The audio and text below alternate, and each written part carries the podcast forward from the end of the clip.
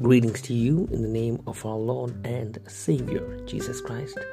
I read from the book Jesus Wins. Today's devotion is entitled His Interpretation. Luke chapter 24, verse 45. Then he opened their minds to understand the scriptures. I have a mug that I really like because it inspires me.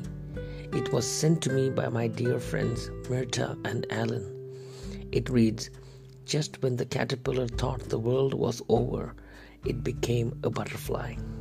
So many times circumstances seem final to us, but from heaven's viewpoint, it is not an end, but a beginning, filled with newness and meaning.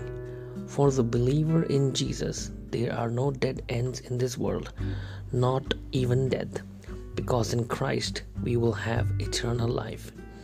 It all seemed done and final for the two travelers on their way to Emmaus. They tried to explain the finality of the situation to the stranger who had joined them. The chief priests and our rulers delivered him to the sentence of death and crucified him. But we were hoping that it was he who was going to redeem Israel. They sounded defeated. Their dreams were things of the past. They didn't know that they were talking to the risen Christ. Their finite interpretations rendered them helpless and hopeless, but this was not an end, but a most glorious beginning. Jesus had told them many times that the crucifixion would not be the end, but it felt like the end to them. Have you ever felt like that? Your marriage is on the rocks, your job is gone, a friendship just ended. That's it.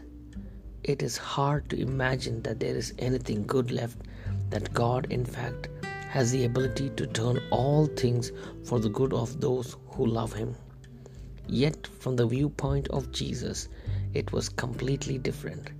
He explained that it was necessary for Christ to die and rise again, and that his plan had been revealed in the law and the prophets. He opened their minds to understand the scriptures.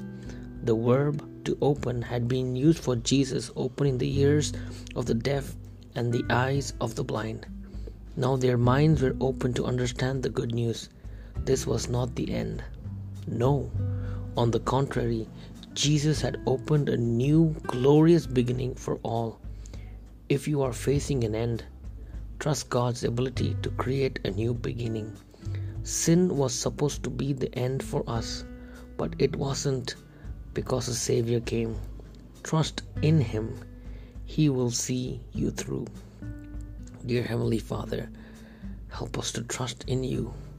Help us to know that Jesus is risen He's in the most holy place, pleading on our behalf. Thank you, Lord, for this wonderful promise. In Jesus' name, Amen.